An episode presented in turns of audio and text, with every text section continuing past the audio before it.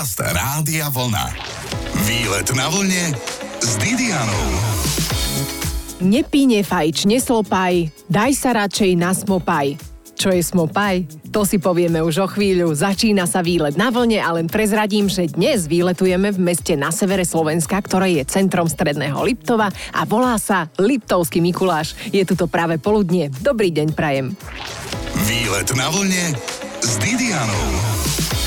Jedno z najmodernejších múzeí nájdeme v Liptovskom Mikuláši. Dnes som si ho vybrala na výletovanie na vlne. Ideme teda do Slovenského múzea ochrany prírody a jaskyniarstva, v skratke Smopaj. A poviem vám, cítim v kostiach, že stojí za to, už ten príchod vás uchváti. Skôr sa cítim, ako by som vchádzala do nejakého hotela. Krásna vstupná hala, taká sklenená, krásna pani riaditeľka, úplne živá Karolina Balážiková. Tak som sa jej hneď opýtala, ako sa taký mladý človek môže stať riaditeľkou múzea. Asi odvaha a šanca zriaďovateľa. Výborné. Normálne som absolvovala výberové konanie, ktoré je teda doteraz verejné, takže môžete si ho pozrieť na Facebooku. Prepáčte, ale Zubor nám práve predelil cestu. Je to Zubor? Áno, to je náš Zubor. On tu volá, kedy žil, alebo ešte stále takéto zvieratá žijú? Je v nadrozmernej veľkosti alebo v normálnej? Toto je normálny, toto je taký bežný. U nás boli vybité vo voľnej prírode a vlastne teraz beží úspešný reintrodukčný program na východnom Slovensku. Chovajú ich v zajatí, vypúšťajú ich do voľnej prírody. V Poľsku ešte žijú vo voľnej prírode, tie sa teraz pridávajú k tým našim a tam si spokojne lebedia. Ako ale stretnúť ho bežne vo voľnej prírode, no zdá sa, že je väčší než medveď. Je, ale je to bylinožravec, takže pokiaľ nedostanete mu vyslovene... Nebude mať venček okolo hlavy, tak by to malo byť bezpečné. Paradoxne je ich veľmi náročné nájsť vo voľnej prírode. Oni na to, akí sú obrovskí, tak sú celkom nenápadní. Ideme teraz do podzemia, začneme teda v podzemí, keďže sme Slovenské múzeum ochrany prírody a jaskyniarstva. Vy tu máte vlastnú jaskyňu v historickej budove? No, uvidíte, pozriete sa sami. Múzeum teda sídli v historickej budove, v Národnej kultúrnej pamiatke. Je to bývalý jezuitský kláštor, ale prešlo veľkou rekonštrukciou v roku 2017.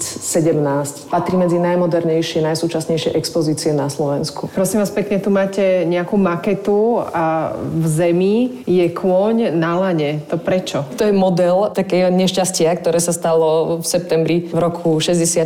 V obci Valáska, tak sa prepadol kôň do krásu. V humne Michala Havrilu v obci Valáska prepadol kôň do podzemnej kaverny s hĺbkou 9,5 metra. Chudák, on sa tam obesil. Áno, no vyťahli ho, ale už bol na klobásky. Už bol na klobásky, no. Takže stávajú sa aj takéto. No, je to jaskyniarstvo veľmi nebezpečné hobby, ale veľmi rozšírené hobby. Jaskyniari sa združujú pod Slovenskou speleologickou spoločnosťou, SSS, to je OZ-ko. Aktuálne ich tuším okolo 3000. To je krásne, ale aktuálne musíme povedať, že keď sme v Liptovskom Mikuláši a chceli by sme ísť do Demenovskej ľadovej jaskyne, tak je zatvorená. Nevieme na ako dlho, pretože menia elektrické vedenie. Áno. Kedy vlastne objavili Demenovskú ľadovú jaskyňu? O nej sa vedelo už dlhšie, o tej ľadovej. Pôvodne sa volala Dračia, volala sa Čierna, rok vám presne nepoviem. Nemusíme si všetko pamätať.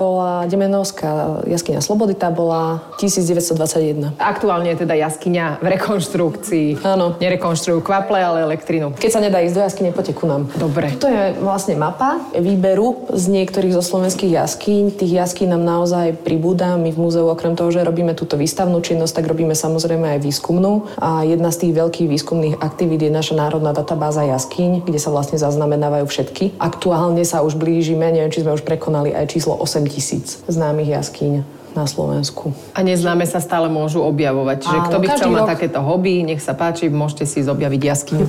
No, až také jednoduché to není, lebo jaskyne samozrejme patria do 5. stupňa ochrany, čiže bez povolenia, bez toho, aby bol človek členom Slovenskej speleologickej spoločnosti alebo mal samostatnú výnimku na výskum, by v jaskyni nemal čo robiť. Je to samozrejme nebezpečné. Čo všetko sa dá nájsť v jaskyni? Vlastne začali sme v tej geologickej časti, v takej tej základnej, ako jaskyne vznikajú, potom prejdeme k tej geologickej, čo v jaskyniach vzniká. Všelijaké formy kalcitu, všelijaké formy nátekov, stalagmitov, stalaktitov, jaskynné perly, kryogénne perly, ale máme aj zoologickú časť venovanú kostiam, vrátane paleontologických nálezov, napríklad jaskynného medveďa. Prejdeme aj do archeologickej časti a dobre ste mi nahrali tými manželkami, pretože ešte máme do konca júna našu výstavu jaskyniarky venovanú ženám v jaskyniarstve.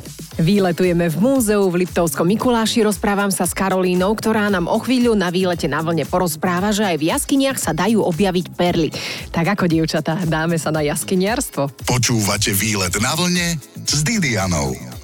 Sme v Smopaj, čo znamená Slovenské múzeum ochrany prírody a jaskyniarstva, a ideme sa pozrieť na rôzne horniny. A kto je fanatikom na horniny a minerály, tu si určite príde na svoje. Bude sa môcť kochať a oči si vyočiť, čo všetko by chcel mať doma. Karolina Balážiková, riaditeľka, však apeluje. Prosím, neodnášajte na nich.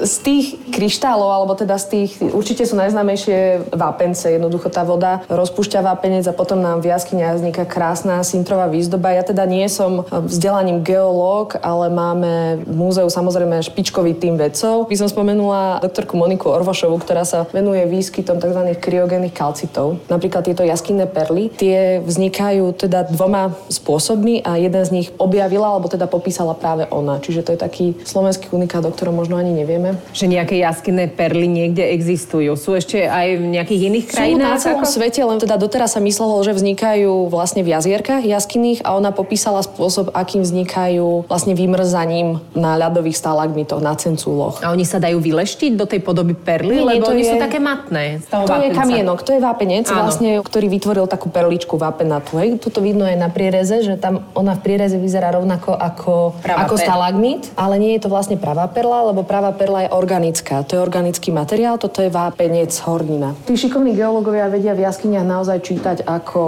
v otvorenej knihe. Oni tie jaskyne nám hovoria veľa o tom, že veľakrát proste prechádzajú nejakou deštrukciou, že ich počas ich života zaplaví voda, ktorá potom zamrzne, potrhá, povála tie stalagmity, čo sa nám ako laikom môže zdať ako hrozná skaza, ale vlastne vďaka tomu vieme niečo viac o paleoklíme, ktorá bola na našom území, lebo vďaka tomu vieme, že až tam zasahoval ľadovec, ktorý sa potom roztopil, tá jaskyňa zase nakvapkala, zase tam niečo vyrástlo, zase sa to zlomilo, takže vieme podľa toho odhadnúť, ako sa u nás striedali doby ľadové, medziľadové, čo sa u nás dialo. No ako to teda bolo u nás? Napríklad tá Demenovská ľadová jaskyňa slávna, ktorá je teda zatvorená. Naše ľadové jaskyne už začínajú doplácať na globálne oteplovanie. A už ten objem toho ľadu jednoducho, ak si chcete pozrieť z ľadovej jaskyne, tak možno máte posledné šance. Je to bohužiaľ ako realita našej. Tak to aspoň pekne natočte a nafoťte. Snažíme sa. Ja by som upozornila na to, že my ako múzeum sme veľmi otvorení aj našim návštevníkom, ktorí prídu možno na vozíku alebo s nejakými fyzickými obmedzeniami. Veľa tých exponátov je vo výške očí alebo na zemi. Veľa z tých exponátov budeme vidieť ešte aj, že sa dajú chytať. Práve je to podporené tými zvukmi, aby si aj tí ľudia, ktorí nemajú úplne... Nám je to na výške očí, ale keď si predstavíte, že sedíte... Ja vám rozumiem, ale že sa vám s tým nechcelo naťahovať, že preto to máte tak nízko, ale je to super, že myslíte na našich spoluobčanov. Ale mne sa veľmi páčia napríklad tieto názvy tých speleotémov. Brčko, stalaktit, stalagmit, stalagnát a nátekové kôry. To je vlastne hrubá vrstva toho kalcitu, ktorá sa ukladá. Krásne sú, možno z vrchu vyzerajú nenápadne, vyzerajú ako také zatuhnuté blato, ale náreze sú nádherné. To je také jak opálové steny. Vieme v tých jaskyniach potom čítať. Toto je prerezaná polovica stalagmitu z jaskyne Zlomísk. Tá druhá polovica slúži vlastne na výskum. Teraz sme ju dali datovať, že vieme vlastne v tých jednotlivých bodoch boli odobrané vzorky, ktoré sa potom v laboratóriu datovali a vďaka tomu vieme, ako dlho rástol. A presne on je polámaný nie našou nešikovnosťou, ale je polámaný presne tými ľadmi, o ktorých sme hovorili, že zatopili jaskyňu, polámali tie kvaple. A to číslo 93 960 napríklad znamená čo? To je vek. To je 93 960 rokov. Hej, on je relatívne mladý, je starý, teda začal raz iba 130 000 rokov. Ak si myslíte, milé posluchácke združenie, že ste zbytočne starí, príďte sem. Sme v Múzeu ochrany prírody a jaskyniarstva a rozhodne sa sem príďte pozrieť. Majú tu aj mamuta a najvzácnejšiu kostru jaskinného leva Ľudovíta. Pekné meno mu dali, čo poviete? Zvieraťu Ľudo. Výlet na vlne s Didianou. Výletujeme v supermodernom múzeu. Je v Liptovskom Mikuláši a pani riaditeľka múzea Smopaj Kaja Balážiková je akčná žena, ktorá vie o Múzeu ochrany prírody a jaskyniarstva všetko. Vchádzame teraz do zoologickej časti, počuť tu rôzne zvuky, ktoré sa dajú počuť reálne v jaskyniach, ale zase tak si povedzme, na čo chodiť do jaskyň, kde je zima, keď môžeš ísť do teplého múzea. Čo všetko žije v jaskyni, Kaja? Živočichy, ktoré žijú v jaskyniach, rozdeľujeme na také, ktoré tie jaskyne používajú iba ako dočasný úkryt, alebo teda sídlia v vchodoch, napríklad ako vír skalný alebo jazvec. Potom na také, ktoré v jaskyni žijú hlbšie, ale teda používajú iba ako dočasný úkryt, ako netopiere, ktoré tam hibernujú, alebo medvede jaskyne. Toto už je príklad z takej dávnejšej minulosti, ale na Slovensku máme vlastne pomerne veľa kostrových pozostatkov medvedia jaskyného. Tu máme aj taký model, no je to náš Macko. Je to taký, no, plišáčik. Je plišáčik, no. Ale tá veľkosť, keď si ho predstavíte, tá veľkosť sedí. On mal 2 metre v kohútiku určite. O 1/3 väčší ako dnešné medvede hnedé, tak si to predstavte. A dosahovali aj tonu. Naskakuje človeku medvedia koža z toho. A tu máme porovnanie, vlastne to sú originál lebky a tu to je súčasná lebka medvedia hnedého, čiže naozaj. V rádiu si to predstavte, prosím. Lebka so sánkou medvedia hnedého a lebka so sánkou so sánkami. ľadovými. A tu je veľmi veľa malých živočíchov, to sú lebky kuny lesnej. Čo všetko sa dá v jaskyniach nájsť, tak veľmi často sa tam nachádzajú práve, my to voláme osteologický materiál, teda kostrové pozostatky rôznych zvierat, ktoré sa tam mohli dostať rôznym spôsobom, buď tam to zviera zahynulo, alebo si ju tam niekto ulovil a odvliekol, alebo zahynulo pred jaskyňou a do jaskyne sa dostalo vodou. Ale takisto nám to hovorí veľmi veľa o tom, čo žilo v okolí, aká tam asi bola klíma. Na Slovensku spomeniem také možno, čo by sa nečakali, tak našli sa v jaskyniach zuby alebo teda pozostatky po hyene jaskynej. A hyena žila na Slovensku na tom južnom. Kôň, divoký, dokonca polárny sob. Hade, čo sa nám tu premlelo za tie 10 000 rokov. Na Slovensku polárny sob. Výborne. A teraz možno tak niekde vo Fínsku, áno? Teraz možno tak vo Fínsku, no. Potom sú také živočichy, ktoré tie jaskyne majú ako svoje stále ubytovanie. Veľa z nich patrí do rôznych skupín hmyzu alebo kôrovcov, ale tak. Ale nájdu sa tam aj nejaké druhy plazov. A vlastne im máme venovanú takúto drobnú ukážku, pretože ide o naozaj veľmi, veľmi vzácne živočichy. A jedovaté plazy. Jedovaté plazy u nás nie. Ozaj sú v jaskyniach pavúky? Asi sú, nie? Sú. No, super. Sme v časti, v múzeu, kde už sa venujeme tomu, ako si jaskyne užívali ľudské bytosti. Je to usporiadané chronologicky, teda od tých úplne najstarších nálezov, cez Keltov. Za mňou počujete šamana. To je vlastne akože nejaká scéna obety. Áno, chudák je tu zviazaný. No. Až do stredoveku, kedy sa tie jaskyne využívali ako dielne. Nachádzame napríklad peňazokazecké dielne. Keďže to bolo trestané smrťou, tak to robili niekde mimo miest, niekde, kde ich nebolo vidno. Ale tomu nerozumiem, akože peňazokazecké. Oni z toho... Falšovali menu, falšovali peniažky. Tak, nech sa páči. A toto je už obdobie druhej svetovej vojny, teda ukryt, bunker, prežitie. Nachádzame často príľby, nábojnice, ale aj peniaze, doklady, kadečo. To je taký náš najslavnejší jaskyniar. Z takých najznámejších by som spomenula možno Alojza Kráľa, to je objaviteľ Demenovskej jaskyne Slobody, profesora Bártu, ten má 100 rokov výročie tento rok, to bol významný archeológ, Ján Volko Starohorský, ktorý sa zaslúžil aj o vznik tohto našeho múzea napríklad. No a toto je vlastne už časť, že ako teda ten človek využíva tie jaskyne alebo ako si ich užíva v súčasnosti, to znamená, že časť venovaná speleológii ako vede a zase začíname od tých najstarších častí, kedy vlastne tí ľudia skúmali tie jaskyne so sviečkami a s lanami a pomalých s koženými nohavicami. Akú výbavu si zohnať, ak chcete byť jaskyniarom či jaskyniarkou, aj o tom bude reč na našom výlete v Liptovskom Mikuláši v Múzeu ochrany prírody a jaskyniarstva. Výlet na vlne s Didianou. Neexistuje iný výtvor prírody, ktorý by bol tak spojený s dejinami človeka, ako sú jaskyne. Práve v jaskyniach sa ľudia ukrývali aj pred inými ľuďmi. Dnes vyletujeme veľmi útulne a noblesne. Sme v Novom múzeu v Liptovskom Mikuláši a s prievodkyňou nám je pani riaditeľka Karolina, ktorá mi práve rozpráva o jaskyniach, ktoré sa tu dajú pre predstavu aj vidieť. Čo je taká základná výbava jaskyniera? Nejaké dobré láno, asi čelovka, nejaká helma. Áno. Nejaký nepremokavý odev možno už. Čelovky 2, určite. Áno, nepremokavý odev. Vidím korčule, že mali, snežnice. To je práve z tej Dobšinskej ľadovej, kde sa ľudia chodili korčulovať. Z toho máme aj v kresby. Začíname sa tu báť. Kolegovia. To sú kolegovia, ktorí upratujú expozíciu aktuálne. Čiže to neožil exponát, výborne. Máte tu naozaj úplne reálne vykreslené, vaša predstavivosť tu môže fungovať naplno, aké to bolo, keď ste žili pred 150 rokmi a možno ste mali tie prvé nástroje, s ktorými sa objavovali jaskyne. Fotoaparáty, všetko zaznamenané, perfektné. No toto je najsúčasnejšia podoba jaskyniarčenia. Veľmi pekne máte to múzeum urobené, musím povedať, že vyzerá byť ako úplne nové. Kedy ste ho otvárali? 2017 vlastne bolo múzeum otvorené po rekonštrukcii takej veľkej. Je tu čo pozerať. Teraz sme prešli prvé podlažie z troch, teda boli sme v podzemí, ideme sa presunúť na druhé podlaží, kde máme expozíciu venovanú tej živej prírode. Áno. A biotopom našim slovenským a potom na najvyššie podlažie je venované venované človeku v prírode a potom hore je ešte také jedno malé prekvapenie. To je najvyššie nad strechou. Bojíte sa výšok? Zatiaľ nie, možno začnem. Prechádzame do úseku paleontológie. Máme tu rôzne vykopávky, tentoraz kosti prehistorických zvierat. Je to tak? Tá jedna z tých najväčších kostier, ktorá tu je, taká aj naštilizovaná do podoby, že teda stojí. Aj keď nie je úplne kompletná, tak to je kostra jaskinného leva. Volá sa Ľudovít. Môžete sa cítiť dobre, starý. Ďakujem. 47 000 rokov. Oh. Fešák. Aj fešák vyzerá dobre. Pochádza zo západných Tatier. Je to vlastne najväčšia a najkompletnejšia kostra, aká sa vôbec v Európe našla. Čiže máme prvenstvo. Ideme teraz hlbšie do minulosti. Postupne sa ponárame čoraz ďalej a ďalej. Môžete si aj vyskúšať, aké to je byť paleontológom.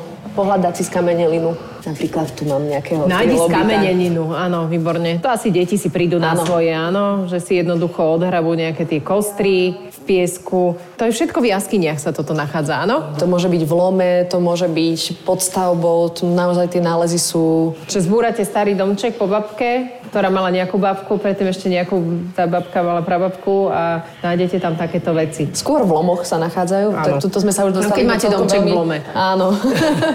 A ako je to so sopkami na území Slovenska? Slovensko je geologicky veľmi zaujímavé. Veľmi bohaté, rôznorodé, naozaj tu máme kadečo. Tie aktívne sopky veľmi nie sú. Aktuálne máme také akože staršieho dáta, tá najmladšia je vlastne Putykov vršok. To je taký nenapadný kopček, kúsok od Novej Bane. Nikdy nevieme, že kedy sopka spí, kedy nie. Nikdy nevieme, ale aktuálne o tom teda u nás na našom území nie sú žiadne dôkazy, že by boli aktívne. Pôjdeme teraz do expozície zo smeru, ktorá by mala ísť. Nezlaknite sa, pustí sa video ďalšie. Vlastne začíname vznikom Zeme. Už do dávnej minulosti si človek kládol dve zásadné otázky o pôvode prírody. Na základe dnešných poznatkov... No a ďalej toto video si pozriete, keď sa prídete. Takou zaujímavosťou je, že napríklad zo Slovenska pochádza 16 minerálov, ktoré boli dovtedy neznáme. To boli prvýkrát popísané na Slovensku. Aj preto sa Slovensko svojou pestrou stavbou a bohatstvom surovín stali predmetom záujmu ťažiarov už v dávnej minulosti a vôbec sa im nečudujem, máme tu unikáty a v ich objavovaní pokračujeme s Kajou Balážikovou, riaditeľkou múzea Smopaj v Liptovskom Mikuláši už o chvíľu. Počúvate výlet na vlne s Didianou. Výletujeme v Slovenskom múzeu ochrany prírody a jaskyniarstva, máme dobré tempo. Toto múzeum má 3 poschodia a teraz sme kde, Karolina? Toto je také pekné hračkárstvo, také samé krásne minerály, acháty, kremene, farebné, chryzoprasosy, ktoré sú modré ako voda na Bahamách.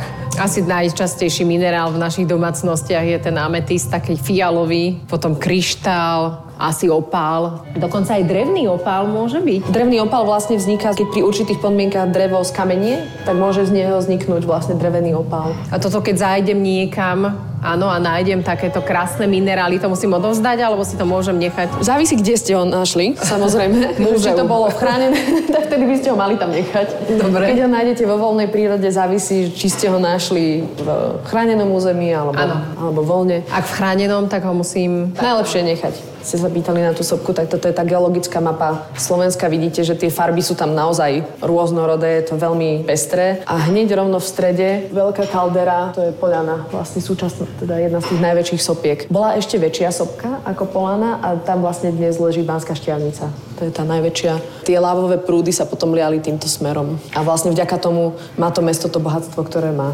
No na ukážku, čo taký bežný človek spotrebuje za svoj život. Pri priemernej veku 70 rokov človek spotrebuje 1100 tón nerastných surovín. 460 tón piesku a štrku, 245 tón skál, 166 tón ropy a tak ďalej. No prosto sme my míňači.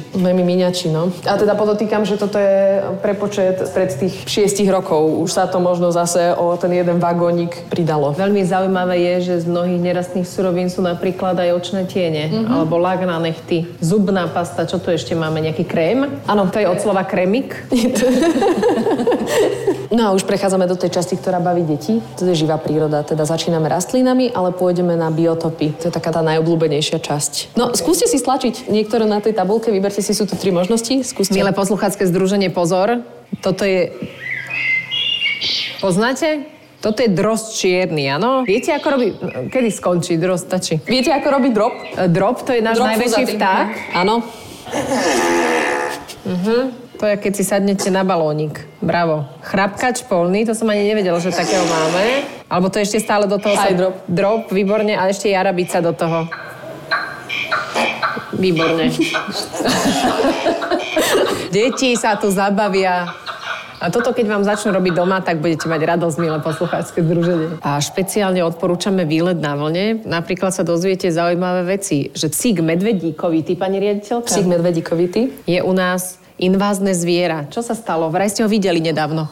Videli sme ho minulý rok, ho natočili pred krčmou v Mikuláši, ako si veselo ťapkal hore dole. Je to veľmi šikovné zvieratko, pochádza z Ameriky, ako aj medvedík, a choval sa na kožušinových farmách na kožuchy a teraz sa dostáva do voľnej prírody. Za tým sklom máte guličky, ktoré sú obalené nejakým kovom. A čo to je, prosím vás, pani riaditeľka? To je audiosprievodca. Môžete si dole vlastne vypýtať audiosprievodcu a chodíte s takým ukazovátkom, to je infračervený terčík a povie vám o tom viacej. Čiže nemusím ísť vždy ja s tými návštevníkmi, ale to by ste sa nachodili, narozprávali, ale môžu si teda aj oni sami. Áno, je lepšie mať modernú techniku v modernom múzeu ako nemodernú techniku v nemodernom múzeu. A už o chvíľku nám Karolina Balážiková z nášho slovenského najmodernejšieho múzea ukáže, kde sa v Liptovskom Mikuláši priamo v tomto múzeu môžeme aspoň trochu bať výšok.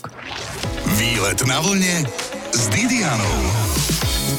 Priemerná doba návštevy Slovenského múzea ochrany prírody a jaskyniarstva v Liptovskom Mikuláši sú 3 hodiny, pričom na záver vás čaká prekvapenie, najmä ak máte radi výšky a priehľadné podlahy. Kaja Balážiková nás totiž zobrala na vyhliadkovú väžu múzea. Prekvapenie je hore schodmi. Tu nemáme bundičky, tu nás asi odfúkne. Poďte iba nakúknuť. Vyšli sme po koľko schodoch, pani riaditeľka? 55. A tu máme Rio de Janeiro. Vietor a vidíme, pod nami nič nie je. Vidíme na celý Liptovský Mikuláš, Tatry, okolie. Pripadám si ako v Číne na nejakej atrakcii. A nasmerujete sa, ak vyjdete do veže Smopaju, aj na Washington napríklad, alebo niekam do Liptovského Mikuláša na miestne špeciality. Ďakujem riaditeľke a našej sprievodkyni Karolíne Balážikovej. A aby sme nemárnili čas, tak poďme na tie špeciality. Liptova, konkrétne nealko pivo. Čím sa líši od alka, hovorí Vlado Galo. Používame tie isté suroviny ako pri výrobe normálneho pivka, čiže používame slovenské slady, špeciálne slady máme potom anglická z celého sveta. Mele používame také isté, voda. Celý postup máme taký istý ako pri výrobe alkoholického pivka, len už na záver ten postup máme spravený tak, že v tom nealkopive nevzniká nejaký ten alkohol, nejaké množstvo. Máme špeciálny kmeň našich kvasiniek, ktoré nám neprodukujú alkohol, ale premieňajú ten cukor na niečo iné. A vy ste si museli robiť nejaký prieskum trhu, že ako je to s pitím nealkopiva na Liptove. Robili ste? Len taký lokálny medzi kamarátmi. A čo vám teda vyšlo? Keď opijú kvôli tej chuti, tej horkosti tým chmelom, tak si radšej dajú už to naše nealko. Hlavne už potom, keď už majú rodiny alebo sú takto niekde na chate s kamarátmi, je to niekedy aj lepší spôsob užitia si toho pivka. A keď im zakriete oči, vedia zistiť rozdiel? Respektíve im nepoviete, že pijú nealko. Máme taký jeden náš dobrý podnik a normálne nám volali, že čo sme im to doniesli? Sme im náhodou nejaké alkoholické pivko nedoniesli. My tiež celý zrození sme k ním utekali, že okoštujem a že nie, to je to naše. A pena z čoho drží? To sú vlastne bielkoviny z toho sladu. A čím je viacej tých bielkovín v tom pive, tým tá pena je stabilnejšia. Pena je aj najhorkejšia časť z piva. Vďaka tým bielkovinám tie horké časti sa vlastne udržiavajú v tej pene. A keď ona padne dole, tak už potom to pivo nemusí byť horké? Nie, alebo tá sa to pena rozpustí? Má skôr taký ochranný charakter, lebo pivo nemá rado kontakt so vzduchom, oxiduje a tie chute sa potom v tom pive menia. Čiže tá pena má skôr taký ochranný charakter. Čiže keď vám aj niekde čapujú pivo, tak oni najprv by mali načapovať penu a až potom pekne čapovať čisté pivko do pohára. Môže sa dať do nealko piva napríklad aj med alebo takéto veci? A je to vôbec vhodné pre deti? My med by sme asi ani nepridávali do nealko piva. Do alkoholických pív sa normálne med pridáva, len my sme tam obmedzení, nechceme pridávať ďalšie cukry do toho piva, aby sa nám nestúpala vlastne cukrovitosť toho piva. Áno. Lebo nealko pivo je dosť náchylné na rôzne nákazy, infekcie a čiže by sa nám vedelo pokaziť. Už teraz sme tak na tej vrchnej hranici. A ako zistím, že nealko pivo je pokazané? Bude nejaké skysnuté, proste zmena chuti a tak. Aj potom bude peniť, alebo aj ten zákal môže byť potom nejaký, ale väčšinou vôňa, chuť sa zmení toho piva. Ďakujem za rozhovor. Výletovali sme v Liptovskom Mikuláši a na budúce sa môžeme mrknúť, kam sa nám len bude chcieť. Však je krásna jar a patrí nám svet. Ahoj. Počúvajte Výlet na vlne s Didianou v sobotu po 12:00.